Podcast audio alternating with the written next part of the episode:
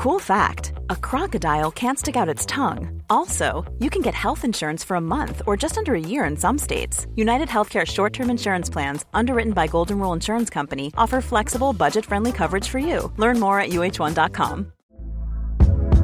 Hey there, it's Michele Norris. I'm host of a podcast called Your Mama's Kitchen. When I travel, I'm usually looking for a way to find a taste of home when I'm not at home. And one of the things I love to do when I am at home is entertain. And Airbnb allows me to do that. When I was in California recently, I rented a house that had a great kitchen. And when we were sitting around the table, we we're all thinking, we're in someone else's house. Someone could be in all of our homes as well.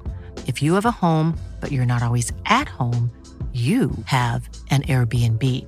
Your home might be worth more than you think. Find out how much at airbnb.com/slash host.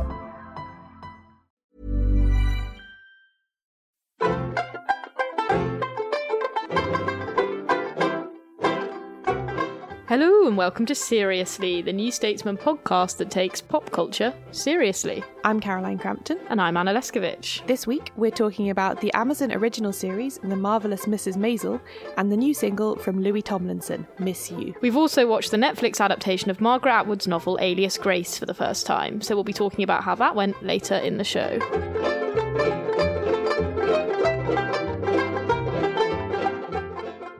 Hello. Hello. Welcome back to another episode of Seriously. It's December, Caroline. Isn't that exciting? I'm listening to Christmas music permanently. Are you already? I haven't started yet, although I am going to the switch on of my village's Christmas tree lights this evening. Oh my god. What what is that like? I don't know. I didn't go last How year. How many lights do they have? I don't know. I think it might just be on the one tree. Yeah, I'm imagining literally one tree and maybe like one string of lights between two houses. yeah. But um, it's pretty exciting. Apparently, they're going to be Christmas nibbles, according to the invitation. Well, that's lovely. Yeah, I have seen both Home Alone 1 and Home Alone 2. We did a special on these two Home Alone movies last year, which you can check out. Just Google SRSLY Home Alone should come up. So yeah, I'm fully into my festive period. As you know, those two movies are very important to my Christmas every year. And I went to a special festive cinema screening of Home Alone 1 and then me and my housemates watched Home Alone 2 this weekend. And I'm just listening to the soundtrack permanently because it's quite good like writing music because there's not that many vocals. It is very good. It's got good momentum and impetus, doesn't it? I Yeah. was in a shop the other day and suddenly just went, aha, I know what is happening. I need to quickly booby trap everything. That's what this music makes me feel like I'm doing. That is so funny. I've also I've seen Elf this year already. I'm really on it with the Christmas movies. Wow. I love it. I think Muppets Christmas Carol might be next on my list. You are really getting into it early. Mm. Like it is only the first week of December, just about. Yeah. I know. Which reminds us something we should tell listeners. As you will know if you've been listening to Seriously for 100 plus episodes, as obviously you all have, that we like to do Christmas pretty big and pretty elaborately. Oh, and yeah. we normally give you a special thematic one off special episode. I said special twice, that's how special it is. and this year will be no different. So we will be doing that, subject to be revealed, but it is in the works. Though it will be slightly different. That is there is a key element of surprise here. Yeah, there is. It's a little bit of a departure, but hopefully in a good way. Yeah. And we'll also be reviewing all of the mostly British Christmas TV. So if that's your jam, keep subscribed over Christmas and New Year and you'll get that. I must flag Christmas highlights may include known hottie Grantchester. We're so excited about this. may or may not. Hopefully, may. Yeah, so loads of exciting things coming up at Christmas and in the new year for seriously. So keep your eyes peeled, listeners, Yeah. or ears peeled. Peel those ears like a nice tangerine. We should say as well that we've finally started doing. We've had this thing on our website for ages that's like sign up for our newsletter, and we never actually do anything with it. But I've actually got myself organised and started doing something with it. So if you go to seriouslypod.com forward slash newsletter and sign up, you'll get a little alert every time a new episode comes out, and also first news of our Christmas plans, the big plans we have for the new year with a new episode strand thingy, and yeah, also quizzes. You'll find out what the subject of our upcoming events and quizzes are, which is something that people ask us quite a lot. Or mm. actually, more accurately, they ask us, when's your next Harry Potter quiz? I know, I was just saying we should open up a portal into another dimension and then we can just have one ongoing Harry Potter quiz that all the Harry Potter stands can walk in and out of, because that's basically the direction our life is heading in now. just a permanent Harry Potter quiz hoster.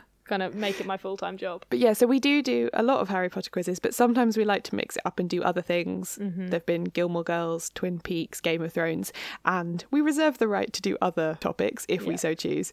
But yeah, so if you sign up for the newsletter, you will be the first to know about the dates and subjects of that kind of thing. Amazing. Well, thank you, Caroline, for being organised. Seriously, listeners should note that anytime anything organised happens, it's because of Caroline, not me. So well done, Caroline. Yeah, I'm not sure about the organisation, but things mostly seem to happen. Should we roll on with the first thing? I'm so excited. I feel like this has been coming for so long. I'm so excited too. This feels really festive to me as well. It's a great December option. Yeah, so the first thing we're going to talk about today is The Marvelous Mrs. Maisel, which is an Amazon original series written by Amy Sherman Palladino, who's also the creator of Gilmore Girls, as you all know. It follows the fortunes of Midge Maisel, an Upper East Side housewife in New York in 1958. She appears to have the perfect life with lovely children, a great apartment, a loving husband, and a really comfortable lifestyle. Then it all falls apart when her husband leaves her for his secretary, and she finds herself taking to the stage in an impromptu stand up set to talk about her troubles. Who gives a toast at her own wedding? I do. I love this man. And yes, there is shrimp in the egg rolls. Rabbi, just kidding. We could be downtown people, close to the clubs. I thought you wanted to be a cool chick. I could be a cool chick with a doorman and a Kelvinator Foodorama refrigerator, can't I? Yes, you can.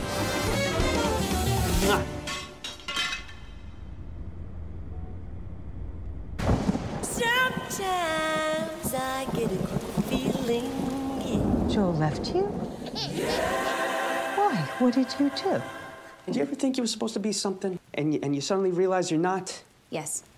Married. I get a feeling that I never, never had before. No, I was a great wife. I was fun. Like, I can't believe I'm losing him to Penny Pann. That's her name. Penny Pann. I'm sorry, but look at me. Who wouldn't want to come home to this every night? And I gotta tell you right now. Hey, Bob Newhart's got a set of these at home. Rickles, maybe. Hey! Hey! 15 years I've been working in clubs, okay? Twice have I seen someone deliver the goods. What are you talking about? I'm talking about your act. I am a mother. I don't have an act. And you will when we're done. Hi, everybody. Heard some uptown chick got arrested doing a set. What's the crime? Simulating a sex act while on stage. That's bull. Mrs. Maisel! She's gonna do what with her life? Sit around all day long eating bonbons. Is that what you want for her? Of course not. That's what's gonna happen. It's not. Is Get to- Get out of here! This comedy thing, it has to work. I'm gonna count to five. One. That's the end of my show, folks. Tune in next week when my grandmother steals my pearls and my boyfriend. We charge for pictures now. There's something here about miming a whore tickling a man's testicles. Oh, I oh, did do yeah, that. she did. It was funny. Exactly. So we talked about the pilot Yes. in a lot of detail in an earlier episode of Seriously. If you want to hear about that first episode in detail, because we really enjoyed the structure of it and mm. the way that it introduced us to the characters. But this week we're going to talk about some of the rest of the series, right? Yeah, so the whole s- first series is now up on Amazon Prime, mm-hmm. or I don't know, what do they call it? Amazon Instant Video, whatever Yeah. the like Netflix equivalent, but for Amazon is. The whole lot's on there. So, yeah, brief side note Amy Sherman Palladino, queen of streaming TV. She has like the hottest Netflix thing. As does Rachel Brosnahan, who plays the lead, because mm. she's like House of Cards and other streaming shows, and now this. So, streaming dons, clearly. Yeah. And so this is obviously hugely anticipated because Sherman Palladino is such an acclaimed TV writer. I mean, Gilmore Girls has the biggest, I'd say, cult following, but stuff like Bunheads as well. I feel there are people who are mm. genuinely devotees of that. Mm-hmm. So, yeah, any new stuff from her is always a big TV event. And this, nonetheless, although I suppose it is a little bit of a departure for her in that it's a period show, it's very meticulously researched and situated in this particular Upper East Side wealthy Jewish milieu and really explores family dynamics and stuff within that. But then we've also got a lot of similarities. You wrote about this in one of your several pieces about this that if you boil down Mrs. Maisel, she is a fast talking brunette with a lot of problems to get off her chest. And we've met some of those before. Yeah, her show's always anchored with this Lorelai figure. And I think it's so important in an Amy Sherman Palladino show for the lead actress to be amazing. and if they weren't, the whole show would completely fall apart. Like Lauren Graham as Lorelai, just you can't imagine any other actress doing it. It just wouldn't work. Sutton Foster in Bunheads and now Rachel Brosnahan in this, who is absolutely incredible and so Yeah. charming and so able to do these. Like she gets these very difficult long monologues, and you know, in a lot of ways, this is quite a frustrating character. I think Midge Maisel. She she's quite annoying sometimes, and if Rachel Brosnahan wasn't so charming, for me, I don't know if it would work. So, I, I mean, yeah, I interviewed Amy Sherman Palladino. Read it. we'll put it in the show notes. And yeah, I think they spent a long time trying to cast this role. And then when they saw Rachel Brosnahan, it, it was like, yes, this works. But you're right that it's a departure in lots of ways. And I also asked her about that, about why she decided to do this kind of period piece especially because all her other things have been set in a idyllic version of the Yeah. real world if you know what i mean and i guess there's parallels with that because we kind of have a lot of nostalgia and we see the 50s as quite safe even if that's totally not true Mm. so i was like why did you do a period piece especially right now when i feel like all culture is sort of like discussed in terms of its relevance to the trump administration and brexit and Yeah. stuff and all she said was like uh we wanted to be employed we wanted a job so that's literally all I got from that. So just that there was a demand for that, really. I guess so, and it was one of several show ideas that they were working on, and that was the one that Amazon really liked and Mm. wanted to go with. It's also a personal thing for her because her dad was a comic in Right. this time in New York, very much out of this exact Jewish, edgy stand up, gaslight cafe, lots of cool people world. Although she wasn't really part of it because her family moved to the San Fernando Valley. That's where she grew up.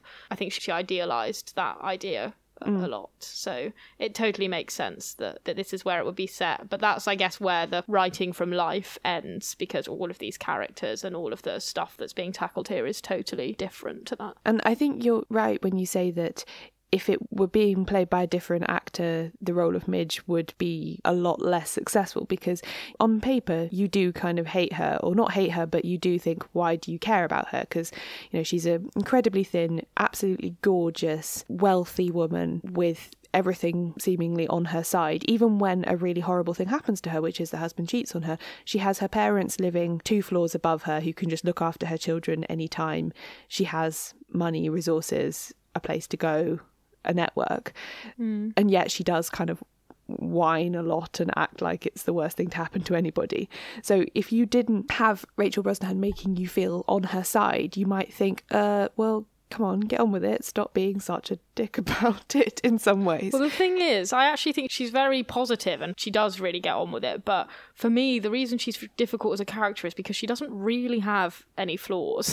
so Well, she's quite, kind of yeah. like polite to everyone, lovely to everyone, funny, clever. Perfect in terms of how she looks, very, very controlling in terms of what she eats and how she does her makeup every day, and her work ethic is very strong and but she, there's something about her that seems a little bit self-absorbed and a little bit disconnected maybe from Yeah. like other people Sort and unreal. yeah and so for me i'd like it if she was a bit more like oh shit i fucked something up again. There's no element of that and every time she tries something she's just like perfect at it. From the off. Like she's an amazing cook and also an amazing stand-up comic and she's able to educate herself on political issues in about 0.1 seconds flat even if she's never engaged with it before in her life. You know all these things make her a slightly frustrating unbelievable character in many ways but then there's just something about the way rachel brosnahan can like flash her eyelashes at you that you're like nah actually i'm really charmed by her yeah, I've I've also been deve- while I've been watching it, been developing a theory that that is all so deliberate on the part of the writing,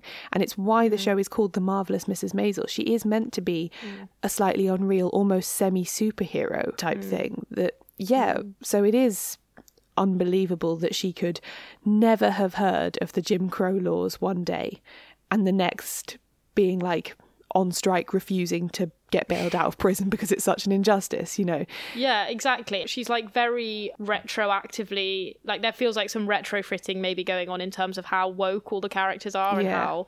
I mean, Lenny Bruce is maybe a character who has been specifically chosen because he was very outspoken about civil rights and Yeah. was very interested in political topics and very educated and very empathetic. But a lot of the other white characters are just like not racist and not sexist, and I don't know. It's kind of difficult because you think actually wouldn't these characters be speaking to each other in a in a slightly different way Mm. in a real New York 50s setting? Yes. But I suppose part of the reason for doing that is so that when Midge does encounter a really like sexist character, like the judge, for instance, I think is in the 3rd Mhm. episode, Mhm. it really stands out as like, yeah, this is vile. Because, you know, even before she gets into a big fight with him, he keeps addressing her as like little lady Mm. and commenting on what she's wearing and stuff like that. So I wonder if that's an artful way of saying, like, yes, this is a bad person. Look how bad they are. Something that I did find really interesting with the period setting is that because it's it's 1958 and we're mostly dealing with Jewish characters, Mm-hmm. that they do mention the Holocaust quite a Yeah. lot. Yeah. But they mention it in a way that I'm sure feels realistic for anyone who was there at that time Mm. because it's really recent. It's only 13 years ago. So, like in the pilot episode, in the awful scene where her husband is leaving her, one of the reasons he cites for his sort of realization that he doesn't like his life is that the rabbi gets more laughs than him in temple when he does a funny story than he does in his sort of amateur stand ups. And Midge goes, Come on, the guy was in Buchenwald, like throw him a bone. and it's just like really part of their ev- of their Yeah, everyday it's lives. Really dark humor, isn't it? But yeah. It's really interesting as well. I think the period setting, and w- this kind of relates to some of the stuff we were just saying, it gives it this lushness that you get in things like Stars Hollow. Mm. You know, this world where like everything seems so cozy. And I think part of that are like the amazing interiors and the amazing costumes, which Amy Sherman Palladino, when we were talking in an interview, she was like, the great tragedy of Midge's life is that she'll never ever be as happy as she was before her husband left Yeah. her. Even if she has an amazing career and discovers all this new independence and like feels really confident in a new way, she'll never be as happy as she was with her like picture perfect life before he left her. And I think those gorgeous interiors, they make me someone who's like not very domestic and, you know, likes the idea of being extremely independent. They make me feel a bit like, oh, I could do that. I could Mm. do the like housewife, two children, gorgeous 1950s apartment in, on the Upper East Side life. I could definitely do it. And I think maybe that's part of why this, you know, the, like you're saying, this super lovely character, all of it creates this world where you're like, you want to spend time there, even if it's slightly unrealistic, even if it's a bit edgeless at times. Because it's also funny to me that it's this very edgy comedy world that we're exploring, but to a modern taste, none of that humour seems particularly edgy anymore. So Mm. it's all very kind of like cozy.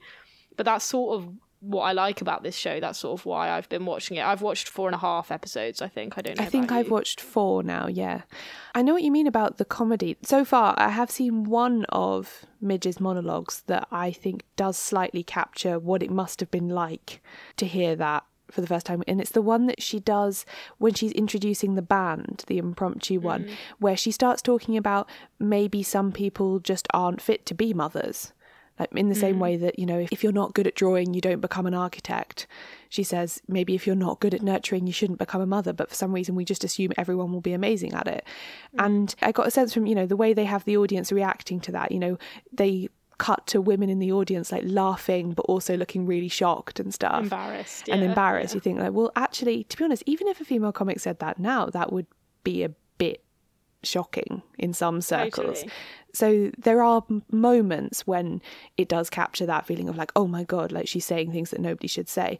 But yeah, by and large, I large, think- that like Lenny Bruce's sets, they're funny, but they're not like, oh my god. Yeah, and I think part of what actually where the actual edginess comes through is when you're like, oh shit, she's unpredictable and really upset Mm. and like could say anything right now, which is something we've seen in movies like Obvious Child, where Yeah. like the edginess is actually in the emotional rawness of it all. And I think that's what happened with Tig Notaro's first ever stand up set. Like she had just been diagnosed with cancer and she was like, shit, I've got cancer. And she did this whole stand up set about it where she was like, hang on, should I just do some jokes? And the audience were like, no, no, no, keep going, keep doing mm. this. This is incredible. So that for me is the, where the comedy actually does become genuinely interesting. But obviously you're at a remove because you know you're watching a drama, so it's slightly different to how it, you know, might potentially be in a real setting. Mm.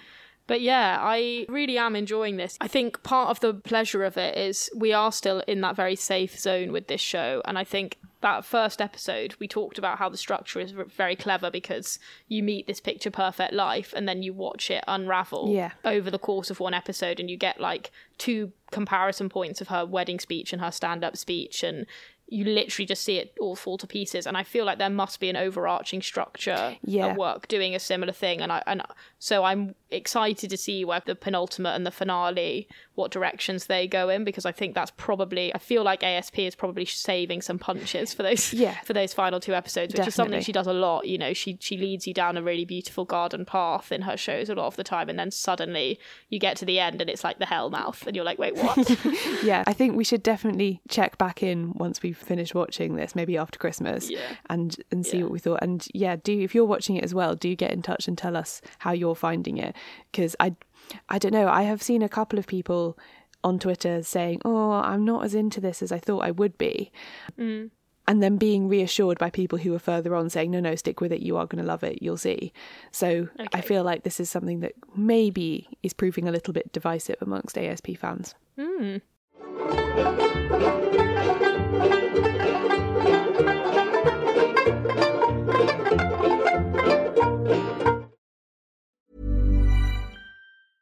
A lot can happen in three years, like a chatbot may be your new best friend. But what won't change? Needing health insurance. United Healthcare Tri Term Medical Plans, underwritten by Golden Rule Insurance Company, offer flexible, budget friendly coverage that lasts nearly three years in some states. Learn more at uh1.com. Hey, I'm Ryan Reynolds. Recently, I asked Mint Mobile's legal team if big wireless companies are allowed to raise prices due to inflation. They said yes. And then when I asked if raising prices technically violates those onerous two year contracts, they said, What the f are you talking about, you insane Hollywood ass?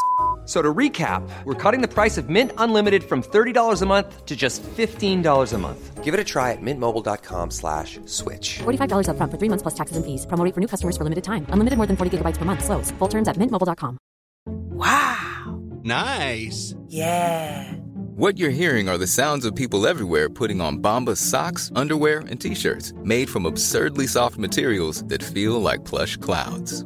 Yeah, that plush. And the best part? For every item you purchase, Bombas donates another to someone facing homelessness. Bombas. Big comfort for everyone. Go to bombas.com slash ACAST and use code ACAST for 20% off your first purchase. That's bombas.com slash ACAST. Code ACAST.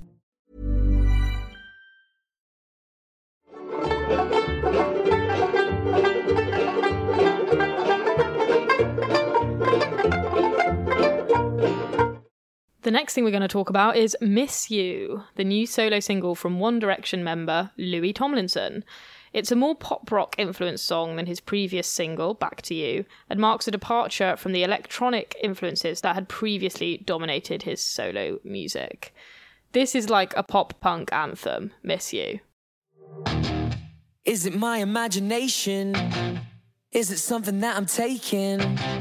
All the smiles that I'm faking, everything is great, everything is thin is great. Going out every weekend, staring at the stars on the ceiling. Hollywood friends gotta see them, such a good time, I believe it this time. Tuesday night, glazed over eyes, just one more pint or five. Does it even matter anyway? I mean, I actually I love it. I think I find it quite like irresistibly fun.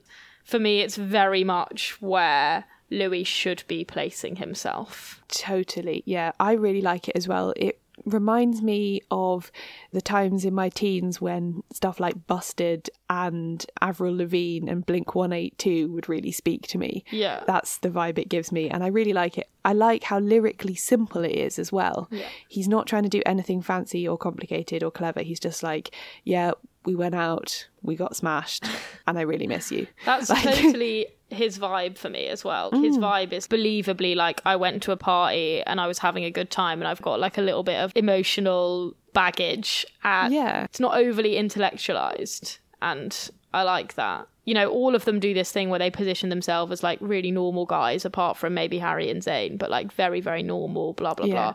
But I like that he's kind of, I don't know, it just feels authentic from him, this style. Whereas we've seen other One Direction members playing around with styles that just don't really feel very them. And I think Niall feels very him and Louis feels very him. Mm. And Harry now sort of is getting into his groove of like what what his music is. Same for Zayn and like Liam is off somewhere in the absolute clouds, like has Oh, no God. clue what he's doing. but I really don't like Liam's most recent song. yeah. Lyrically, it's a good contrast with this Louis one because ah, Liam's lyrics, he's trying to be really clever. So, like the bit in his most recent song where it goes and my iPhone rings, bring, bring. Yeah, And it's yeah. like, no, just no. Like, it's not clever and it's not funny. Yeah, but uh, like Harry does that as well, where he's like, "Oh, she's got the Holland Tunnel for a nose, always backed up," and then he does a big like exaggerated sniff where he's like, "You're like, cool, Harry, we get it. It's Coke." Yeah. I don't know. It's probably just my personal prejudice showing, but like that I find amusing, and the Liam stuff I found like cold and a bit forced. yeah, totally. The flip side of that is Louis doing this song where he's just really, it seems like anyway, he's really simply like saying what he wants to say, not trying to do anything fancy. And it just comes across, as you say, a lot more authentic, a lot more honest, and it's much more appealing. Yeah, and it's pop, you know, it's like hmm. unapologetically pop. Whereas like Harry, to a lesser extent, I think Zayn and Liam have all decided that they need like another thing to make them more highbrow or whatever the word is. Like Harry's definitely marketing himself as a rock person, Zayn marketing himself as R and B, Liam doing some weird attempts to market himself as R and B. Whereas Niall has gone down this kind of like folk pop route, which I Mm. think kind of works for him. It's like very much his vibe, and I like it. And Louis has kind of been like all over the place up till now, as you say, like a bit of Yeah. electronic-y stuff, a bit of like dancey stuff, a bit of like, oh, I'm an authentic singer-songwriter stuff with the one before Miss You, and now this one is like very, very, I think poppy. It's pop punk Yeah. with the emphasis being on the pop. I love it. I love the kind of like group vocals in the choruses. I love the theatrical stopping of the music in that main Yeah, line in the that's really chorus where he's like, shit, maybe I miss you. You know, it's really from that kind of Midnight Memories era of One Direction that he really excelled at, which was all these like, you know, group chants about like doing loads of pints, getting shit faced, like too many people in the Addison Lee. That's like a Louis line from Midnight Memories that has always really stuck with me. The little shout out to Addison Lee. It feels very British, feels very silly, but it really makes sense. And yeah, I'm I'm loving it. Go Louis. Yeah, I really like it as well. And I find it just really cheerful and exciting and happy.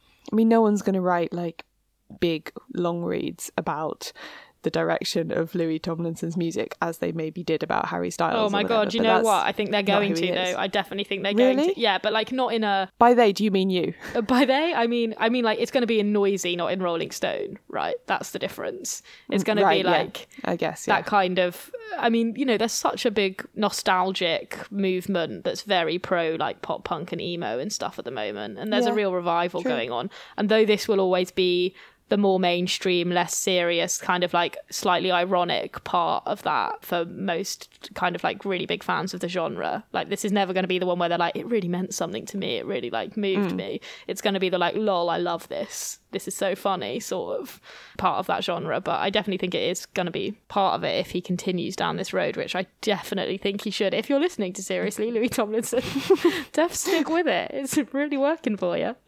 Yeah, and I really hope that it's a success, you know, that it works because my gut tells me it should be. Like people like happy music that takes them to a good place and this is absolutely what this is. So I really hope that that's reflected in sort of how it does and therefore his label and stuff will be like, yeah, more of this. Yeah, and it's kind of like weirdly indulgent and weirdly like Hmm. like you can imagine being like a bit sad and like really shout singing this, but with a kind of smirk on your face.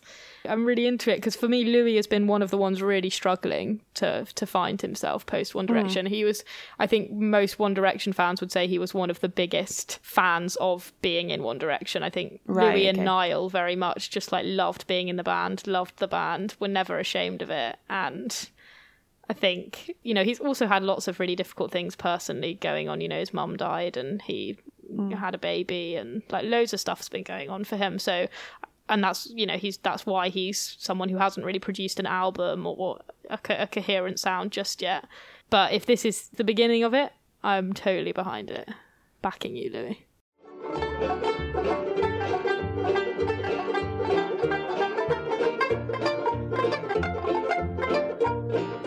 So last week we decided to watch Alias Grace for the first time, which is originally a Margaret Atwood novel adapted for Netflix as a TV series. So I imagine very much coming off the back of the success of The Handmaid's Tale, but they must have started making it before that aired. So it's Mm. clearly just a, a dark and dystopian moment, and we're ready for Margaret Atwood adaptations in culture. And it follows this girl, Grace, who we know is convicted of murder, but we're learning via interviews between her and a doctor whether that conviction corresponds to the truth or not, right? Yeah, so it's set in Toronto in 1859, and part of the first episode is this big flashback to the journey from Ireland because Grace's family came across Mhm. from Ireland, and then her father was like a horrible abuser, and she got sent out to work to send money back for the family, and she had to leave all her brothers Mhm. and sisters. And yeah, so her life is being slowly unraveled via these interviews, and we're sort of learning more about what brought her to the situation where what happened happened, kind of thing. So I've read the novel. I can't remember. I don't think you have. Is that right? No, I haven't. Never. But I haven't read it for a long time. I think I because we did The Handmaid's Tale for A level at school, and mm. I think I went on a bit of a binge and read all of the Mar- Margaret Atwood in a very short space of time, which means that I didn't necessarily read it very properly, and I now also can't necessarily remember all of it. Mm. But Well, don't spoil me because I'm enjoying the. I don't think I could if I wanted to. Mm. But the one thing I do remember that is a big part of the book and is obviously central to the TV show is the question of is Grace a reliable narrator Mm, of yeah. her own life? And there are lots of different layers to that because there's some stuff about memory loss, post traumatic memory loss, but also is she lying to herself? Is she lying to other people? Mhm. What even is the truth? Totally. And she kind of deliberately almost provokes the doctor who is kind of asking for her life story and that that is the frame narration of the series. She sort of provokes him by saying to him, you know, like why would you trust anything I say a bit. Yeah, exactly. I don't know in terms of the plot where it goes. I'm about four episodes in, and we still haven't reached the point where she's describing what actually mm. happened on the day of the incident that she's in prison for. We're led to believe she murdered somebody, or either someone else murdered someone and she got the blame for it. So that day of events is yet to be reached, and it's kind of this wild goose chase sort of story. What's it called? Like a shaggy dog story, Yeah. where it's taking all these twists and turns before we actually get to the point. But the doctor is kind of keen for that to happen. He seems to think that being very patient and getting her entire life story is part of the whole process of his. He's writing a report. It's not clear whether it's like for medical research or to try and clear her name, or you know, the the scientific basis of this report is very questionable. But for his quote report, he thinks it's very important to kind of take that long run. So it works very well for TV. It's a great mm, structure. yeah. It's a great kind of delaying. It's a bit like Big Little Lies, where every episode you're like, are we going to find out what happened yet? Are we going to find Yeah. out this week? And yeah, I had no idea about the novel, I had no idea about the TV show. I started watching it quite late last night in a rush for seriously, and I still made it through like three and a half episodes, or maybe four and a half episodes, maybe. I don't know. But I really kind of am hooked, and I really want to know what happens. Yeah, I think it's incredible. I mean, it's very different to The Handmaid's Tale, but it's no less like meticulously produced in terms of its period setting and its atmosphere and stuff. But I'm also just completely fixated by the way like Grace is the center of the story and the way Mm. she unfolds as it unfolds and Mm.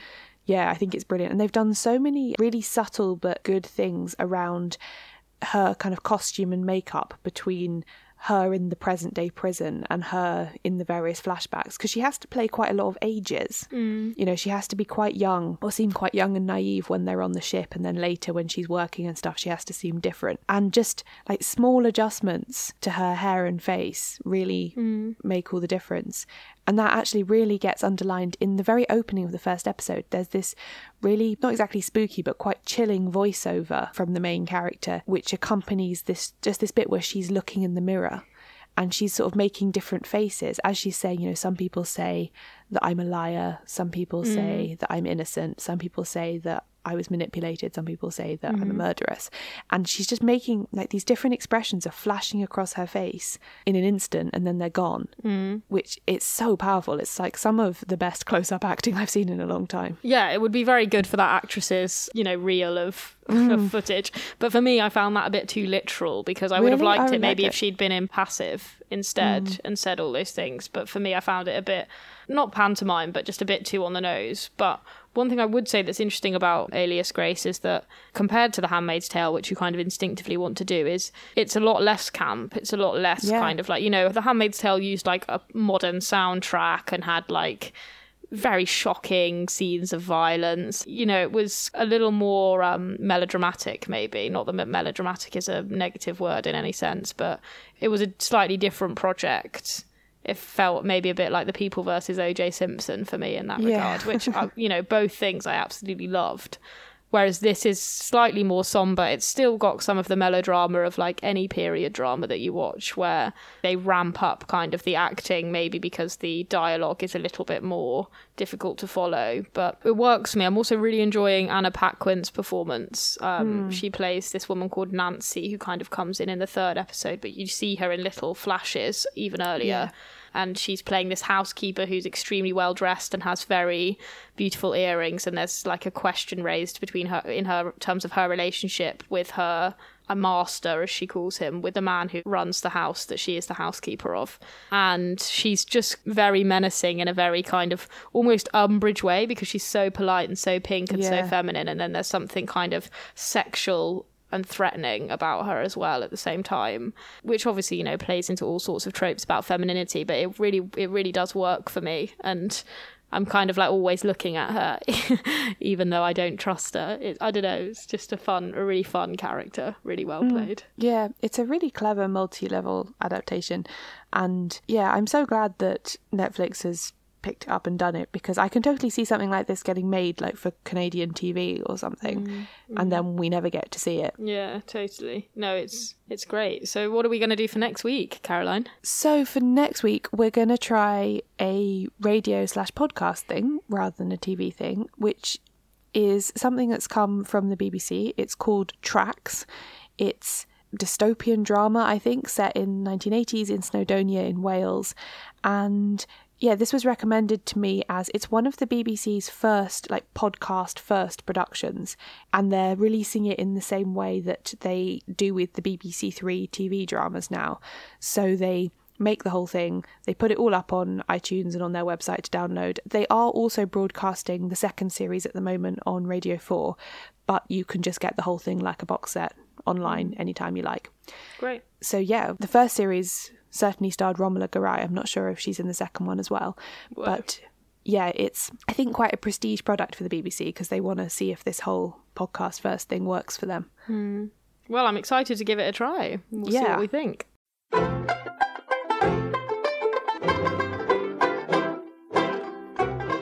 Thanks for listening to this episode of Seriously, the pop culture podcast from The New Statesman. If you enjoyed the show, why not subscribe to make sure you never miss another episode?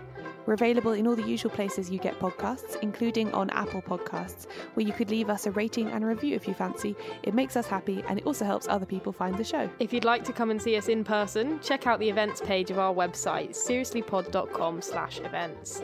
Details of our next pop culture quiz and anything else we're doing will appear there. We're available many other places on the internet, including on Twitter, Facebook, and Tumblr. We're Seriously Pod on all of them. Follow us to keep up with what we're up to or to chat to other listeners about things you you've enjoyed on the show. We love getting your recommendations for things we should feature on the show or hearing your thoughts on what we've already discussed. Get in touch on social media or email us on seriouslypod at gmail.com. And if you feel strongly that more pop culture needs to be taken seriously, spread the word and tell your friends and family about the podcast.